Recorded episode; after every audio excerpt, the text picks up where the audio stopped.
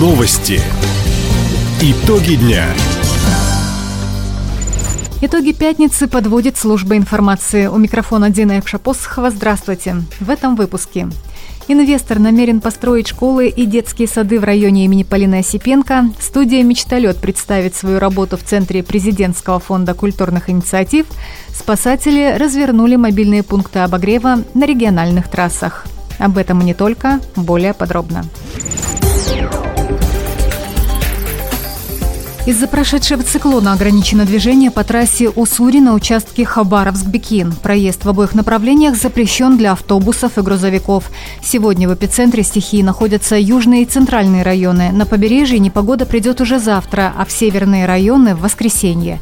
Там пройдут снегопады, порывы ветра будут достигать 20 метров в секунду. На дорогах – гололед. Также возможны аварии на объектах энергетики и ЖКХ. Спасатели и органы власти на местах готовы реагировать на возможные чрезвычайные ситуации. Месторождение золота в Чульбаткане будет осваивать российская компания «Полюс». Накануне губернатор Михаил Дегтярев и вице-президент компании Сергей Журавлев обсудили социально-экономическое сотрудничество.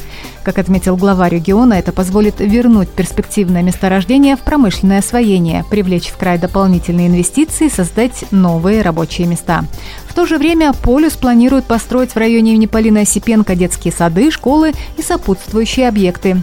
Сейчас компания ведет изыскательные работы. По предварительным расчетам, запасы золота на Чульбаткане могут превышать 90 тонн. Ассоциация классных руководителей появилась в Хабаровском крае. Организацию создали педагоги на втором региональном форуме «Классная идея» течение двух дней преподаватели школ, колледжей и техникумов изучали, как развивать ученическое самоуправление, методы профилактики преступности среди несовершеннолетних и многое другое. В работе новой ассоциации особое внимание уделят патриотическому воспитанию, отметила министр образования и науки края Виктория Хлебникова. В Хабаровском крае 73 образовательных организаций, которым присвоены имена героев Советского Союза, Великой Отечественной войны и России. Во всех образовательных организациях края реализуются рабочие программы воспитания и календарные планы воспитательной работы. В них включены циклы внеурочных занятий разговора о важном, блоки проекта «Орлята России», еженедельная церемония поднятия государственного флага Российской Федерации и исполнения государственного гимна, изучение государственных символов, проект «Киноуроки в школе». Во втором форуме «Классная идея» приняли участие свыше 150 педагогов и преподавателей. В первый раз классные руководители собирались в Хабаровске в апреле. Сегодня в Москве хабаровские аниматоры выступят в креативно-образовательном центре президентского фонда культурных инициатив. Студия «Мечталет» представит проект «Где раз поднят русский флаг, там он спускаться не должен». Презентация состоит из передвижной экспозиции «Невельской плоды воображения», творческой встречи и демонстрации короткометражного мультфильма в аниме-стилистике. Как отметил глава регионального Минкульта Юрий Ермошкин, обмен опытом в подобном формате пройдет в Фонде культурных инициатив впервые. Хабаровчане не только расскажут свою историю получения гранта в 7 миллионов рублей, но и покажут пример историко-просветительской работы, тесно связанной с творческой подачей материала.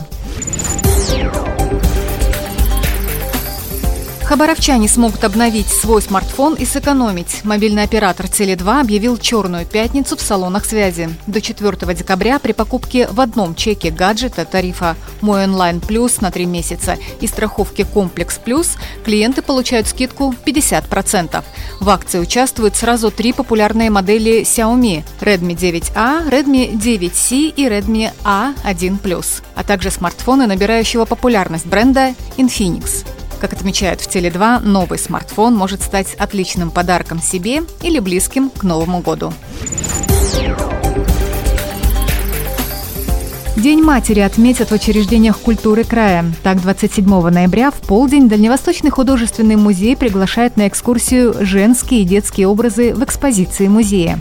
Детская библиотека имени Наволочкина подготовила праздничную программу, интерактивную книжную выставку «Строки для мамы читаем сами» и фотозону. День матери отпразднуют и в Краевом музее имени Градекова. В воскресенье родителей и детей ждет блиц-экскурсия «Лесные мамы», мастер-класс «Кукла-утешница» и творческая встреча с представительницами разных национальностей из Союза женщин России. Таковы итоги пятницы. У микрофона была Дина Якшапосхова. Всего доброго. До встречи в эфире. Радио «Восток России». Телефон службы новостей 420282.